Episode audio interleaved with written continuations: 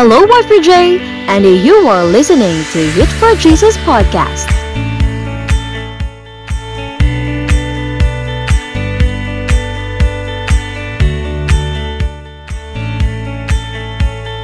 Welcome to our podcast with our new episode. For that, let's start our episode today.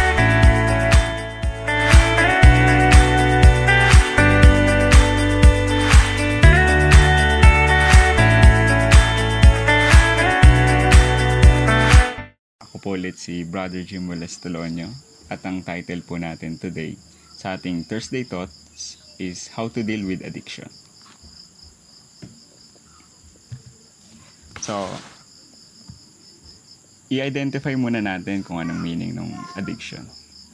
Addiction is an inability to stop using a substance or engaging in a behavior even though it is causing psychological and physical harm. So sabi dito, inability to stop using a substance. Ano po ba yung substance? Yung substance ay heroin, pwedeng cocaine, marijuana, or ah, yung shabu na tinatawag, no? Yung popular sa Pilipinas ngayon. Ah, isa sa mga bagay na yon sa mga ah, substances na to, ang kinakaadikan. Maraming, maraming mga taong na-addict sa mga bagay na ito. Next. Um, addiction is a, uh, inability to stop the engaging in a behavior even, even though it is causing psychological and physical harm. Ibig sabihin, engaging in a behavior, ito po yung behavior kung saan yung ibang tao ay nagsusugal, yung gambling, overeating, overworking, watching, watching pornography, masturbation, uh, sobra sa selfishness, and social media. So, ang example po natin sa mga addict na tao na kilala, yung si Robert Downey Jr. At siya po si, ano, kung kilala niyo po siya, siya si Iron Man. Um, naging addict po siya sa alcohol and drugs. Gayun din si Johnny Depp. Si Johnny Depp naman po ay sikat siyang artista sa ibang bansa kung saan siya ay yung cast dun sa Pirates of the Caribbean. At si Elton John, syempre, kilalang mu- musician, ah, artist, singer. Ah, ay siya rin po ay lango sa alcohol and drugs. And even Christians po, tulad ni Apostle Paul, ay siya rin po ay naging addict, ano, ay I mean, siya struggle sa flesh. Kumbaga, even though naging Christian na siya, nagkaroon po siya ng ah, struggle sa kanyang ah, flesh. Sa atin po, maraming tao ang struggle sa pagiging addict, ano. Yung kanina mga nabanggit natin. Pero, yung mga taong na, na example ko kanina ay may mga consequences po na kinakaharap sila. Yung iba nasira yung karir, yung iba naman po ay um, talagang naging ruin yung kanilang buhay. So kanina, in example natin, si Apostle Paul, kahit na po siya ay isang apostle, disciple ni Christ, meron po pa ring battle sa kanyang flesh na kinakarap. Um, tanong ko lang po kung nagsumusunod po ba yung slide every time na ni-slide ko siya. Ah, kanina, sabi ko kanina, what is addiction? Addiction is an inability to stop using a substance or engaging in a behavior even though it is causing psychological and physical harm. So, sabi dito, yung mga substances, ito ay ang mga example ng heroin, cocaine, marijuana, and other uh, substances like yung shabu na uh, talamak sa Pilipinas. And sa behavior naman, ito po ang mga example niya. Gambling, eating, overeat, overeating, overworking, watching pornography, masturbation, selfishness, and social medias. And yung example po natin kanina, si Robert Downey, si Mr. Iron Man, si Johnny Depp naman, itong mga artista na itong sikat, ay sila po ay addicted sa alcohol and sa drugs. So, sila po, ah, na-encounter nila kahit mataas na ang kanilang karir na narating, ay naka-experience pa rin sila ng um, addiction.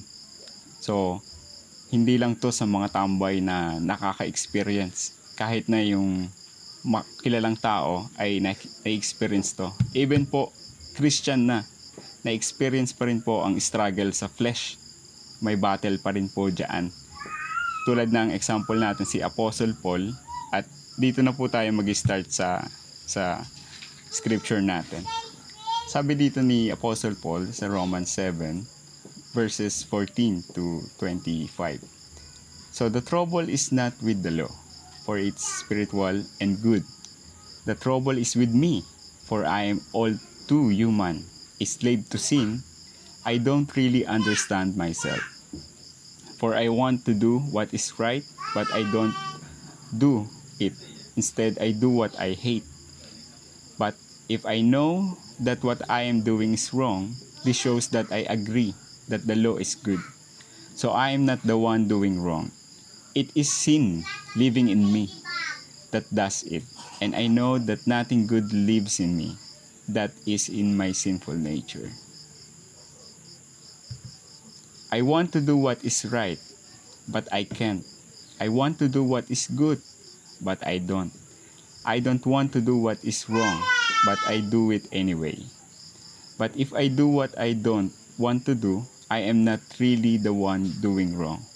It is sin living in me that does it.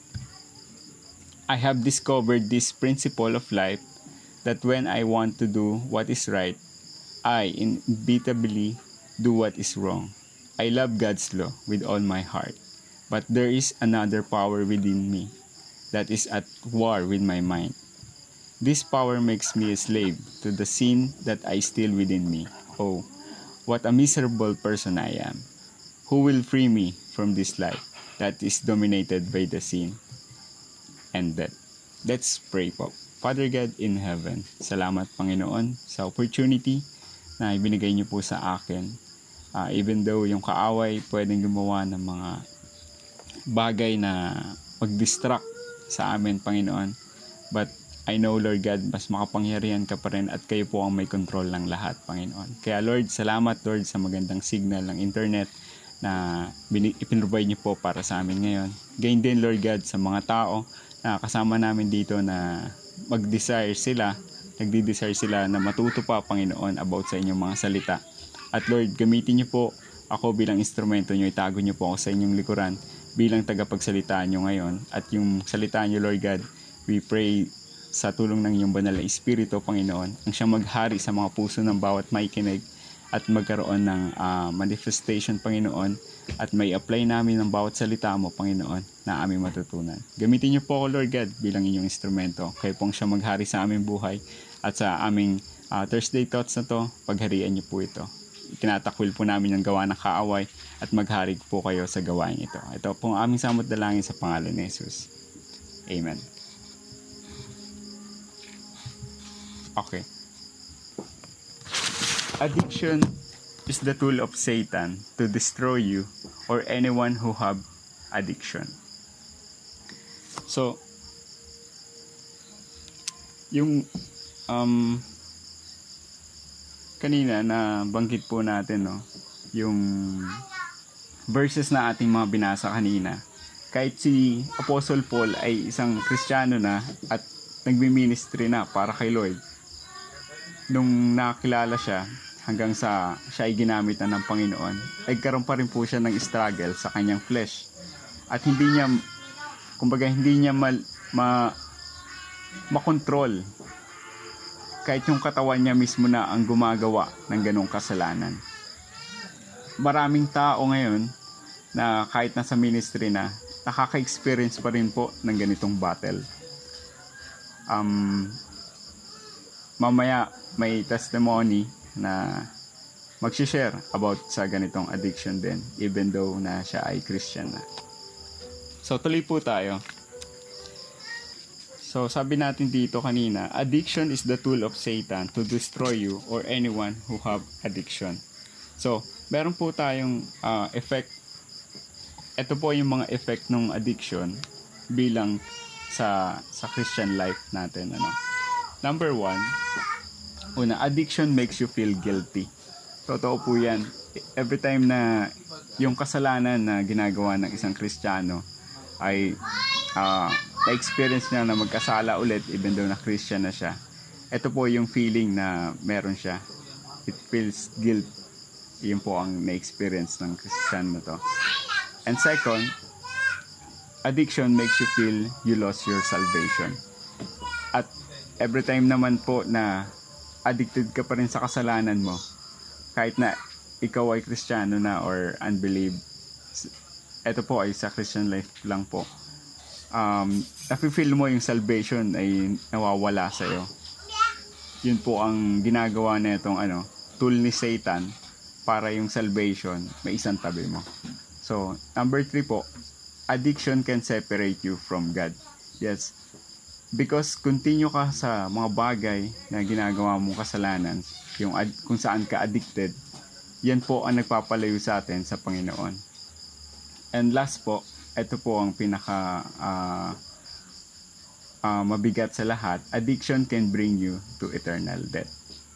So, pag ikaw ay nasugpuan na ng kamatayan at ikaw ay wala pa rin sa Lord at ikaw ay addicted pa rin sa kasalanan na ginagawa mo, pag nasumpungan ka po nun, eternal death ang um, may experience mo. Kumbaga pang habang buhay na separation na yon from God. So, bilang Christian, bilang mga naka, uh, sa mga nakikinig ngayon, huwag niyo pong hayaan yung addiction ay magdala sa inyo ng from uh, eternal separation from God. Every person na uh, may may addiction, syempre may kwento 'yan. Syempre hindi naman 'yan basta naging addict lang sila. Kumbaga may history 'yan kung bakit nagiging addict or uh, nafo-fall in sila sa ganong kasalanan. Sim, uh, may rason yun kung bakit sila ano, kumbaga yung kasalanan na yun nag-grow. Kaya sila nagkakasala. And addiction is started when you encounter temptation. Ano po ba yung temptation? Temptation, a desire to do something wrong or unwise. So, nagsisimula po yung addiction sa temptation kasi dun po nagkakaroon ka ng desire na gumawa ng mali at yung mga unwise na bagay. Remember po si si si Satan o yung serpent kung paano po tinempt si Eve and Adam. Inuna ko po si Eve dahil kay Eve unang na-tempt at pinasa niya kay Adam, kay Adam. So, temptation brings you to a confusion sabi nga nung preach, yung preaching ni ano ni kumbaga dito ko rin nakuha yung ibang ano ko uh, outline kay Pastor Jimson yung preaching niya last time na ang temptation daw it brings you to a confusion kumbaga si si Eve sinabihan na sila ni Lord na huwag kumain ng pinagbabawal na bunga ng ng prutas dun sa puno nagbibigay ng kaalaman. So, nung time na nandun na si ano, si si Eve, ano, biglang lumabas tong serpent. At tinanong siya, bawal ba talaga na kumain ng bunga na yan? Pero nag nagkaroon ng doubt. At dahil nasa fleshly body si si Eve, syempre, oy mukhang masarap tong ino-offer na itong serpent. Try ko nga kainin.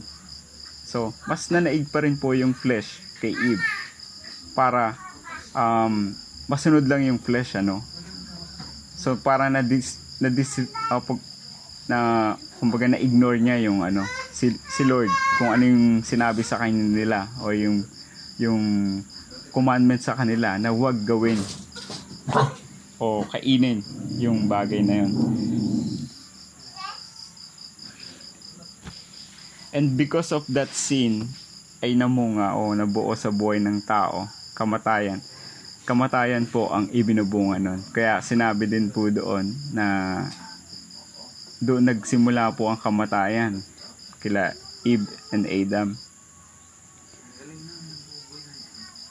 Doon um at nagkaroon po ng ano, um, dahil sa kasalanan na yon na ginawa nila, siyempre po 'di ba doon po na namunga yung ano, yung kamatayan. At at nagkaroon ng anak ang kasalanan at isa doon ang addiction. So, every sin o kasalanan ay nag-grow din po iyan. Kaya ang addiction ay nag-grow at nade-develop. So, every time na, for example, sabi mo isang kasalanan lang naman ngayon, tapos naulit mo, at naulit na naman. So, nade-develop po yun, kaya na, tinatawag po nating addiction. Kumbaga, ah, lagi mo na na ginagawa. At kapag ang addiction ay hindi naitigil, surely it will ruin your life.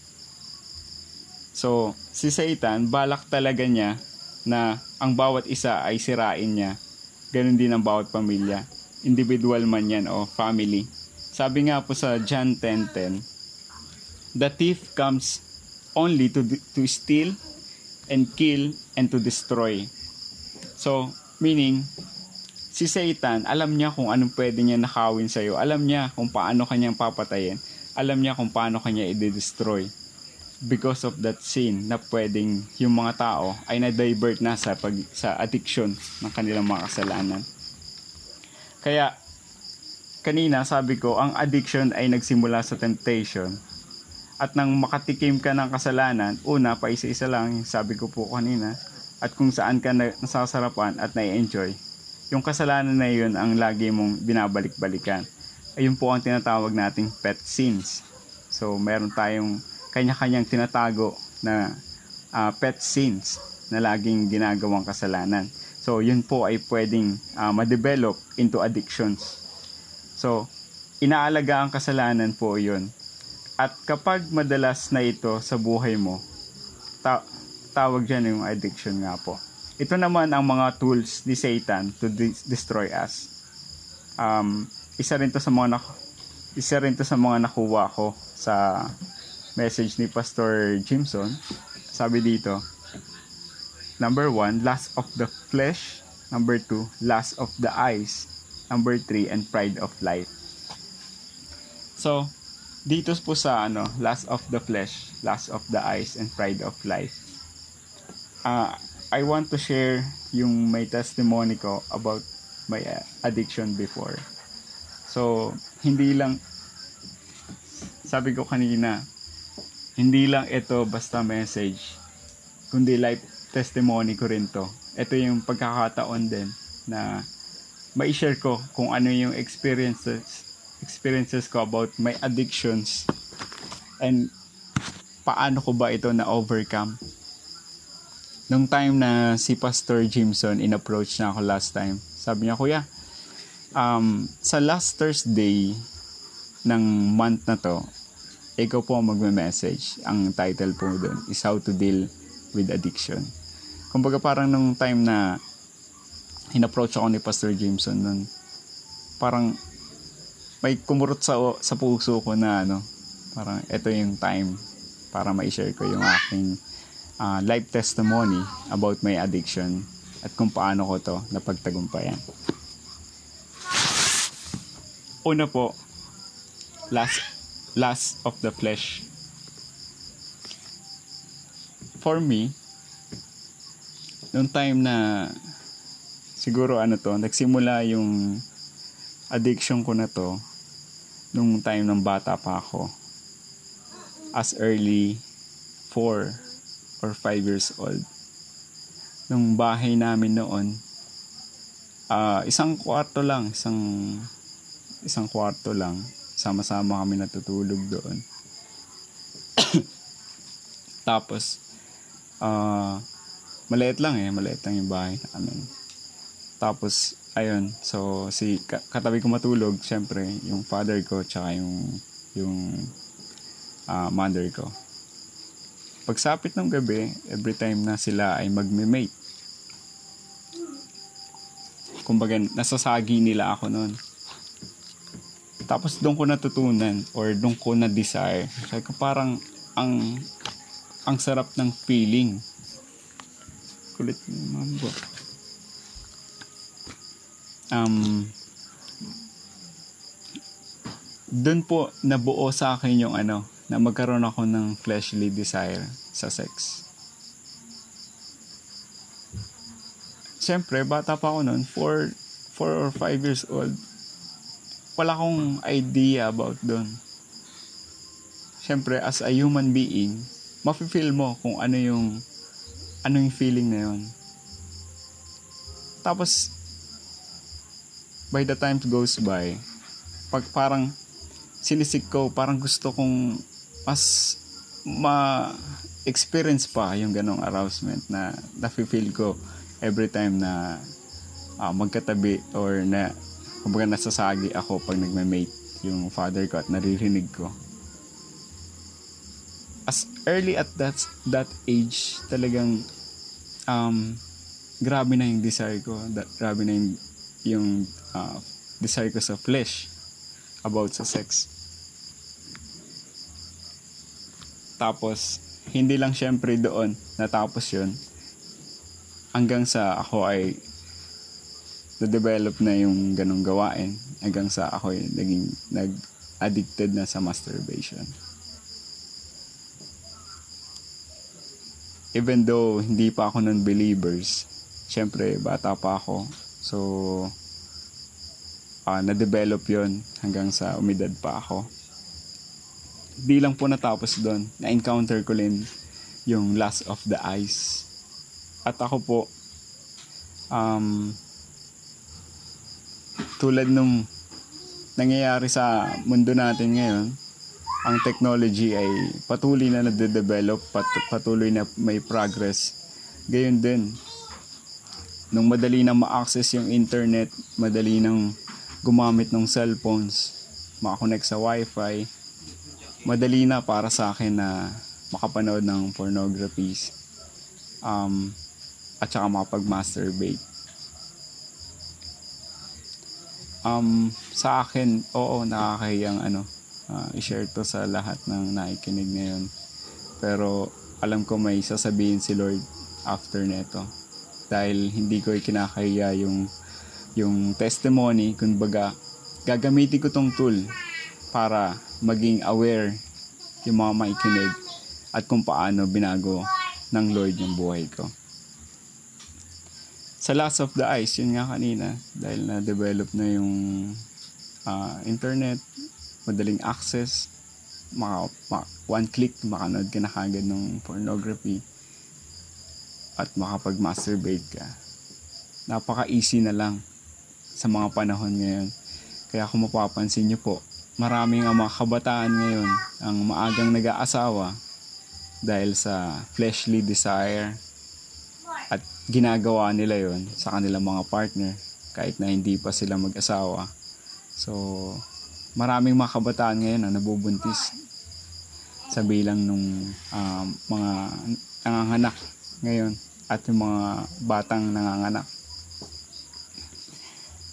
isa sa mga in-approach sa akin ni ano ni Pastor Jimson na sabi niya kuya panoorin mo yung social dilemma sabi niya doon uh, magandang ano yung pwedeng basis mo yan para uh, ma-share to sa mga makikinig about dun sa title mo dun sa sa message mo about sa addiction actually hindi ko na panood eh um pero um, nandun pa ako sa office namin nun sa Makati, yung kaibigan ko dun, kasama ko mag-stay dun sa office. Lagi kami nagkwentuhan nun. Sabi na kwento niya nga sa akin tong social dilemma. Hindi lang sa mga bagay na nasa, nabanggit ko uh, kanina, like yung pornography, gambling, drugs, nagiging addict yung mga tao. Kahit sa social media, ay nagiging addict po rin ang mga tao.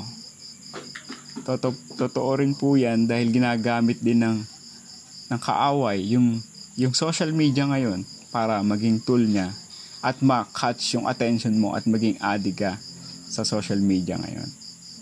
Alam niyo po yung, so, yung social dilemma na na parang documentary siya, hindi siya movie. Alam ko parang documentary. Sabi ng kaibigan ko na yun, sa except grabe yung social dilemma nung napanood ko. Sabi, ano, ano meron doon?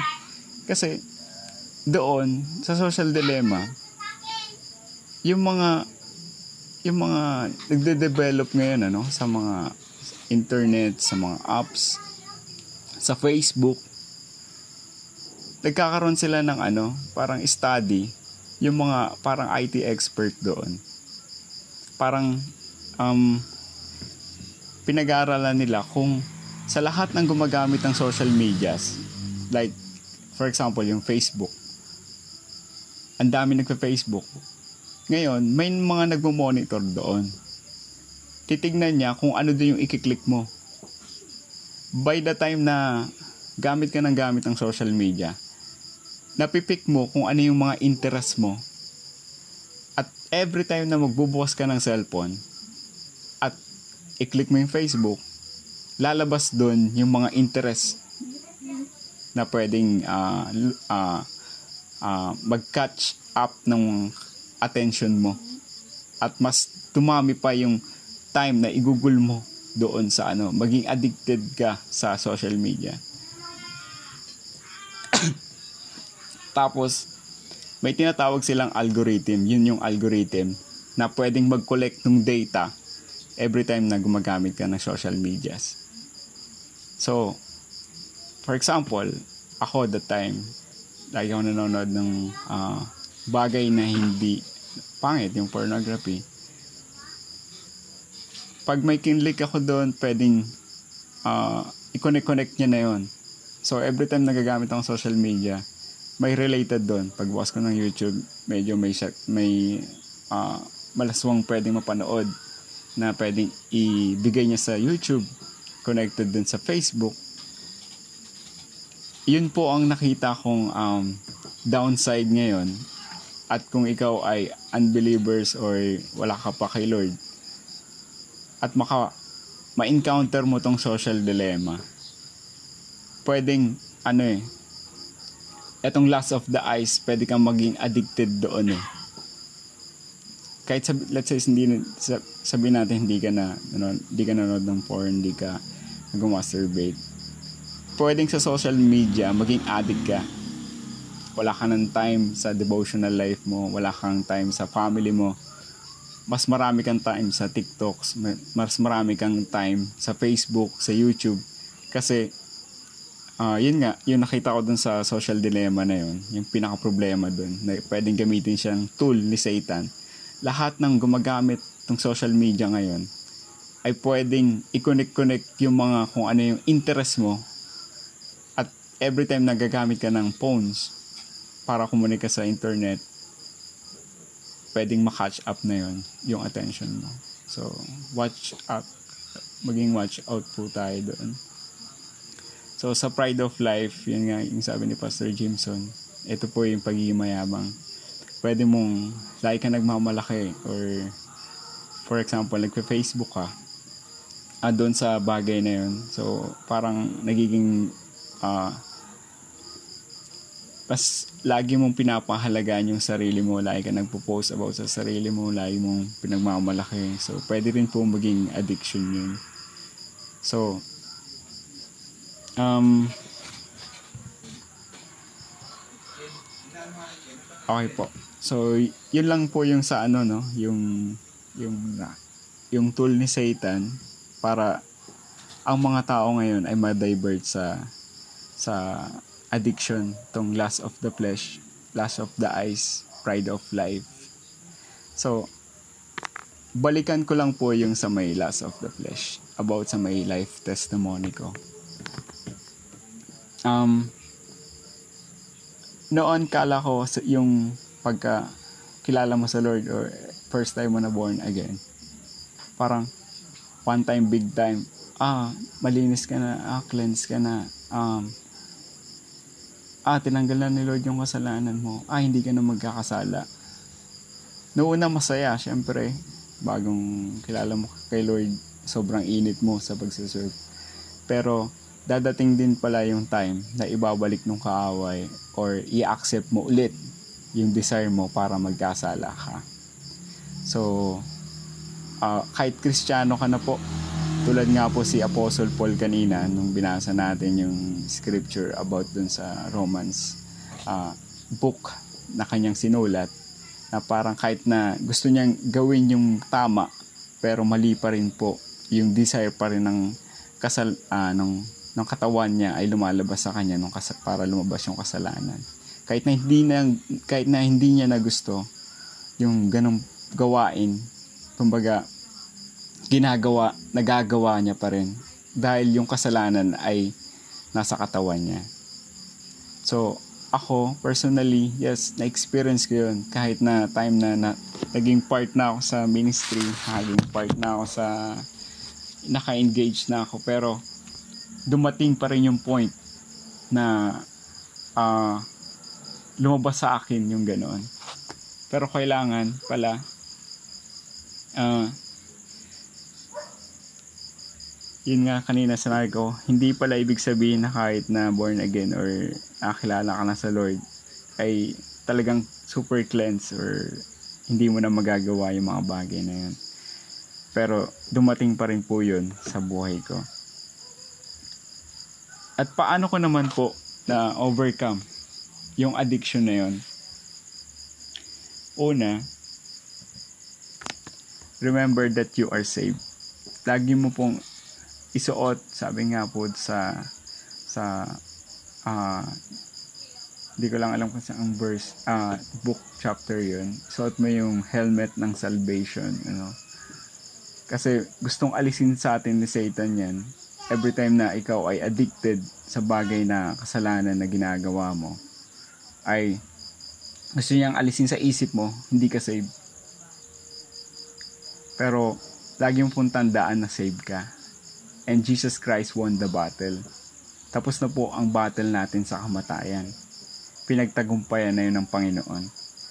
Kumbaga, tayong mga believers sa panahon ngayon na na-experience na, na, natin yung battles, kailangan lagi natin isuot yung helmet ng salvation. Lagi natin isa-isip na tayo ay saved at pinagtagumpayan na to ng Panginoon. Sabi po sa Romans 6.23, For the wages of sin is death, but the free gift of God is eternal life through Jesus Christ, our Lord and Savior. So, uh, sa akin personally, na ako ay isang addicted sa mga nabanggit ko kanina, ito yung mga bagay na uh, uh, isinasa buhay ko para patuloy ako sa sa sa sa Panginoon o ma-inline ko yung sarili ko sa Panginoon. Pangalawa, do the will of God. Ano po ba ang sabi niya sa will of God? Sabi po sa Romans 12 verse 1, I appeal to you therefore, brothers, by the mercies of God, to present your bodies as a living sacrifice, holy and acceptable to God, which, which is your spiritual worship. So, meaning, nung time na nagagawa ko yung mga bagay na hindi ko dapat gawin at na-develop na yung ganong addiction sa aking sarili kailangan uh, i-remind natin yung sarili natin na gawin yung will ng Panginoon sa atin sabi nga po dito uh, i-present natin yung mga katawan natin as a living sacrifice So yung katawan natin ngayon ay hindi natin po pagmamayari. Ang buhay natin ay hindi natin pagmamayari. So meaning, gamitin natin to para bigyan ng kapurihan ng Panginoon. Sabi nga, living sacrifice, holy, acceptable to God, which is your spiritual worship. Every time na pinapahalaga natin pala yung katawan natin na um, uh, para ibigay sa Panginoon, ano? May mga uh, leaders diyan, may mga um, faithful leaders, may mga faithful uh, servant diyan na talagang grabing sacrifice na nila para uh, maging holy at maging acceptable po sa Panginoon. Sa everyday na pamumuhay nila, ito po ang kanilang ginagawa. Living sacrifice, holy and acceptable to God. Yun po yung proper worship natin. Yun po yung isang worship natin na pwedeng ibigay sa Panginoon. So, noon, kung um, nung time na siguro kung mas kung ipinamuhay ko to uh, siguro hindi ako na, nalayo dun sa will of God noon uh, God is gracious no so pag may plano sa iyo ang Lord hindi ito mawawala kahit kailan. Depende na lang sa'yo kung ipapamuhay mo yung will na yon o yung worldly things about this world. And lastly po, renewal of your mind daily. Kailangan nyo po uh, i-remind yung sali- sarili nyo na dapat hindi na kayo conform sa mundong ito. Sabi po sa verses natin ngayon sa Romans 12:2. Do not be conformed to this world, but be transformed be transformed by the renewal of your man, mind, that by testing you may discern what is the will of God and what is good and acceptable and perfect will. So, yung pagbabago po ng isip, kailangan uh, daily po yan. So, ako hindi hindi naman ako nabago dahil gusto ko lang mag-decide ngayon. Kumbaga, kailangan mo mag uh, mag uh, hmm? mag mag-submit dun sa process ano. Una syempre sa kasalanan mga nagawa natin. Kailangan mo mag uh, repent.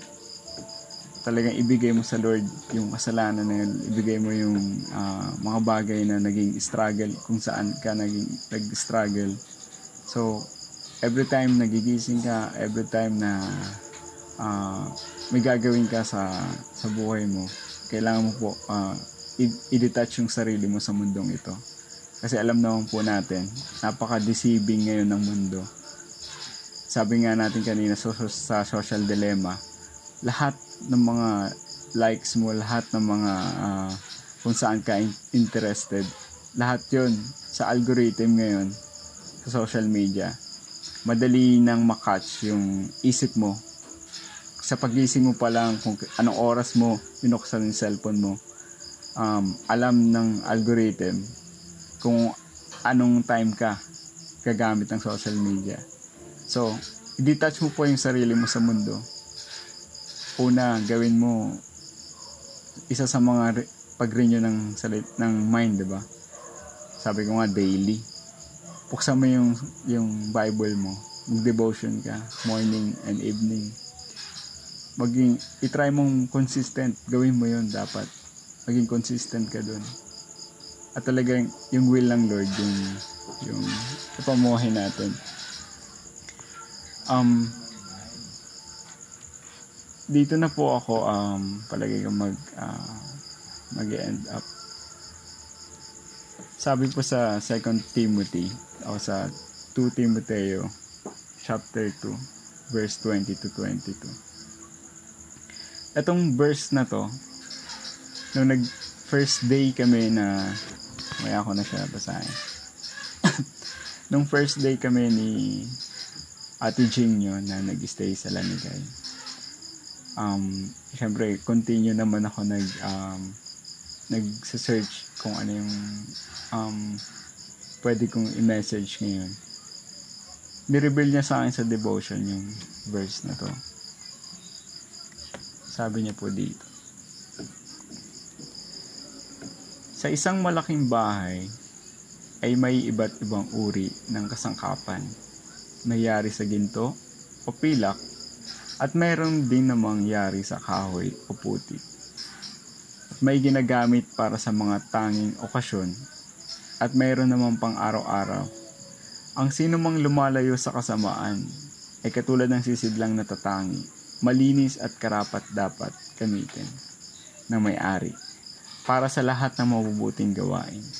Kaya nga, bilang isang kabataan, iwasan mo ang masasamang pagnanasa, subalit pagsikapan mong maging matuwid, tapat, mapagmahal at mapayapa, kasama ng mga taong may pusong malinis at tumatawag sa Panginoon.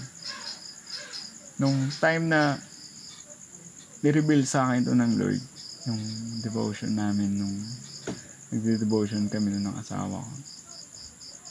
Sabi ko, Lord, ito yung pinaka final verse na isi-share ko sa mga makikinig ngayon. Kung i-reflect ko yung sarili ko,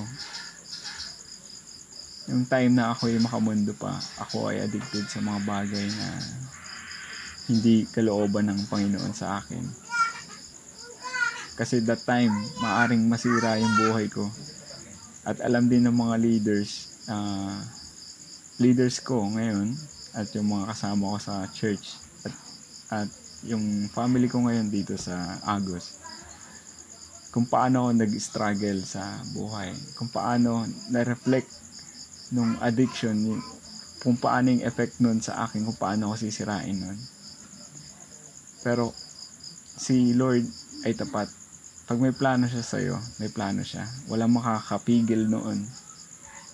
Basta, kasama mo siya sa buhay mo. Sabi niya sa akin nun, noon dati, hindi ako kagamit-gamit sa isang gawain. Kumbaga, yung mga doubts, lahat ng guilt, yun ang mag-disable sa'yo para sa ministry yun ang magdi-disable sa'yo para kumunik ka sa Lord. Pero pag binago ka na ng Lord at gagamitin ka niya, walang makapigil dun. Oo, ga- struggle ako kanina sa internet. May na yung data namin. Um, pero pumunta ako dito kay Kuya Ugin para ha, hindi mahinto yung gawain. Kanina nga ano, yun habang nagpre-prepare ako nun grabe Mm. shit ko na konti lang may hindi lang din kami pagkakaintindihan ni Mrs. no kasi pagdating sabi ko sabi ko nga kanina na short din yung preparation ko gawa ng akala ko kasi last Thursday is ano 30 pero um binig ah kumbaga fight pa rin kasi para kay Lord to eh. Tsaka yung topic naman is hindi naman hindi naman ano eh, hindi naman hindi naman yun iba sa akin. Kumbaga ako nga yun eh. Ako nga yung topic eh. Sabi ko anytime kahit anong ano struggle yan, gagawin ko pa rin yan para sa Lord. I-share ko pa rin yan. Noong time na pinaalam ko sa asawa ko na sabi ko, i-share ko na yung aking ano, life testimony. Sabi niya, wag mo na i-share. Kinakalawit niya ako. sabi ko, sabi niya, wag mo na i-share yun, nakakaya. Sabi ko, oo, oh, mahiya ako. Yes, nakakaya talaga.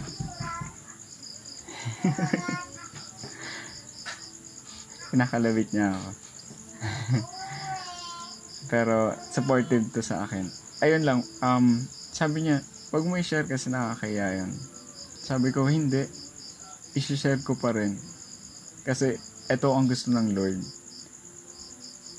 Ito yung gusto ng Lord na pwede kong i-offer sa Kanya kung paano niya ako binago. Kasi 'di ba, ang dapat ipagmalaki natin yung ginawa ng Lord sa atin, kung paano tayo binago, kung paano nakikita ng mga tao kung paano gumagalaw sa atin ng Panginoon. Sabi ko, kahit nakakaya to, gusto kong i-share sa mga makikinig. Tulad nga dito sa verse na naka-highlight sa atin ngayon, may ginagamit para sa mga tanging okasyon at meron naman pang araw-araw. Ang sino mang lumalayo sa kasamaan ay tulad ng sisidlang natatangi, malinis at karapat dapat gamitin ng may-ari para sa lahat na mabubuting gawain.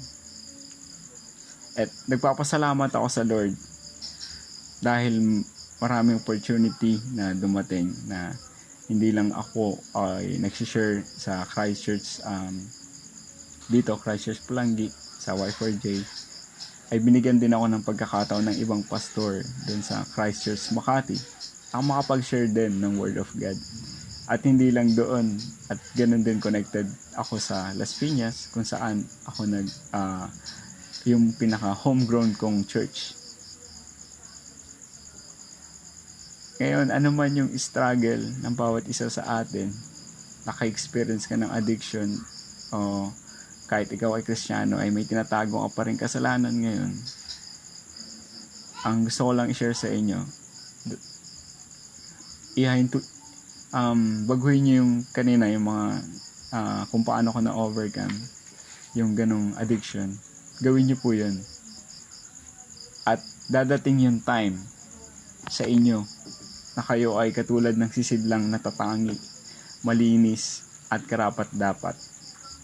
At gagamitin kayo ng may-ari, which is ang Panginoon natin, para sa lahat ng mabubuting gawain. Yung testimony mo ngayon, na kahit marumi noon, dahil binago na yan ng Lord, paputiin niya yan ngayon. At yung bagay na nagawa mong mali, pwede kang maging warning sa mga kabataan ngayon, sa mga nakikinig ngayon, at sa iba pang mga tao, na tanging ang Lord lang ang pwedeng magbago sa atin.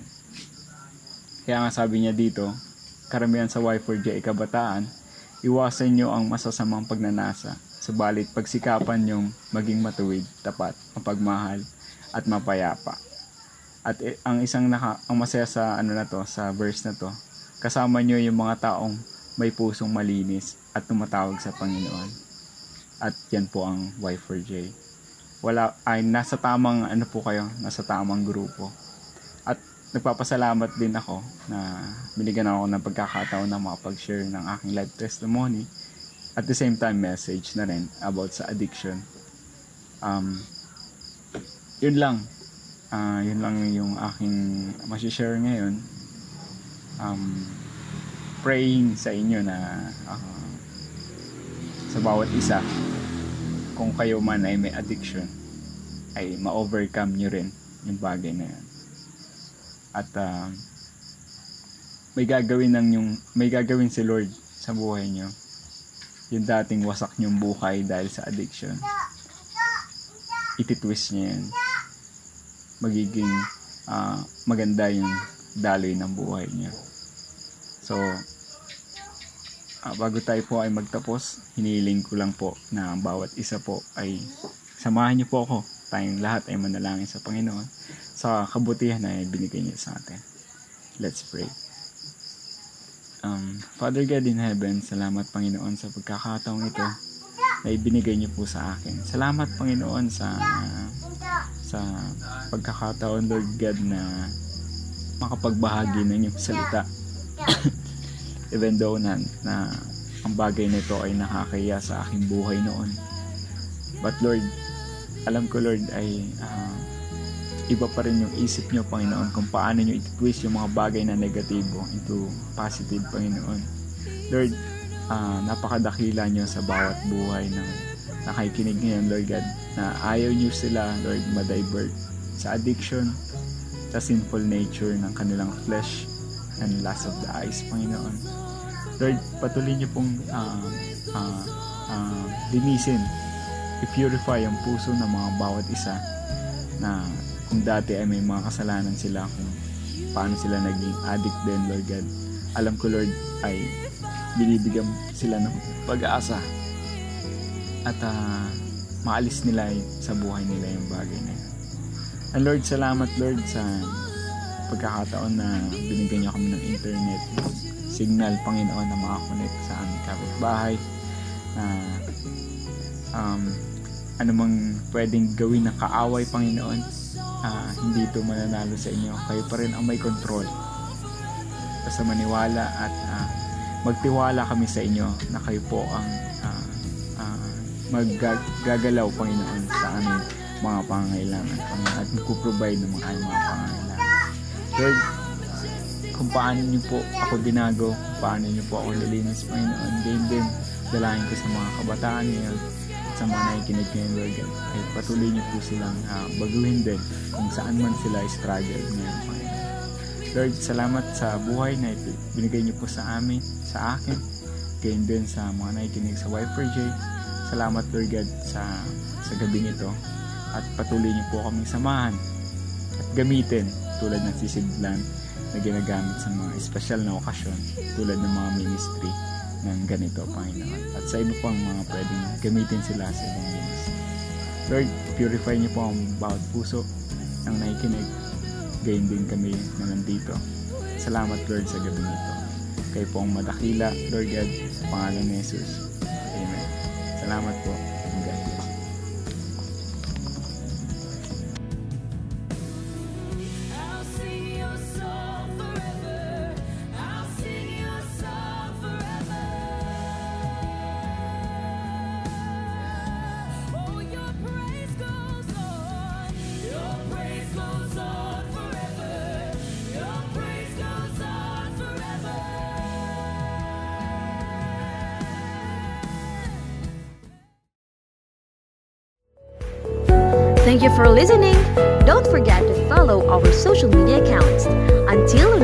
Next episode.